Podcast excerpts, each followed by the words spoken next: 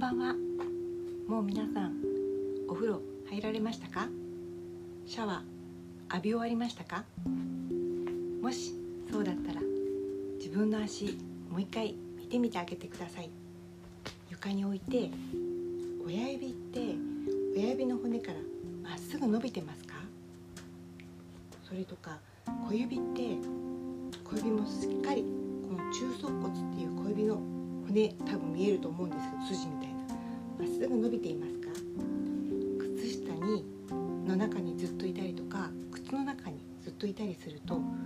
どんどんこう靴の形というか小指と親指がくっついてきちゃって窮屈ですよね。外反母趾じゃなくてもそうじゃなくても。うん。なので1日に1回ぐらいは自分の手の指を差し込んだりとかそれも、えーと、足の甲と手のひらが合わさるように差し込んだり今度は逆に足の裏と手のひらが合うように指差し込んだり指も第一関節までちょっとだけ差し込んだりとか頑張って指と指の根元まで突っ込んだりとかやって、うん、手で足をグッと握ったり足で今度は指をギュッて握ったりちょっと手と足でご挨拶してみてください。そして片側だけやったら立ってみて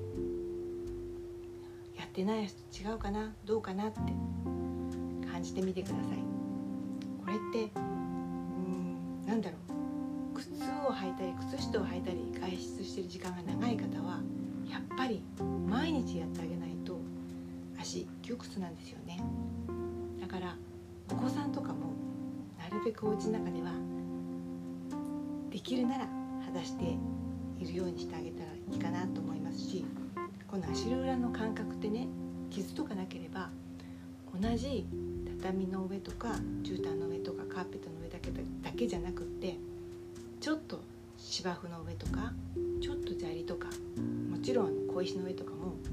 いろいろこう感触を上げた感触を味わわせてあげると感度上がってきます。あなたの足